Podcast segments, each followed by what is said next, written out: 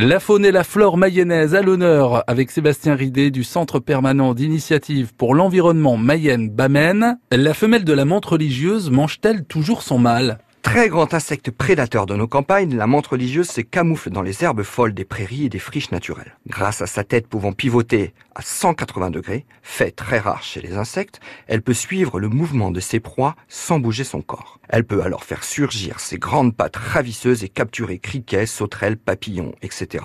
Les fortes pièces buccales broyeuses lui permettent de manger facilement les proies aussi grosses qu'elle. Le cannibalisme pendant l'accouplement est un phénomène très connu et réutilisé dans de nombreuses métaphores. Cependant, c'est une idée partiellement fausse puisqu'elle n'est pas systématique. Si la femelle a faim, elle se laissera tenter par cette proie facile. Anecdote croustillante s'il en est, même avec la tête coupée, partie par laquelle madame débute son festin, le mâle continue l'accouplement et la transmission des spermatozoïdes.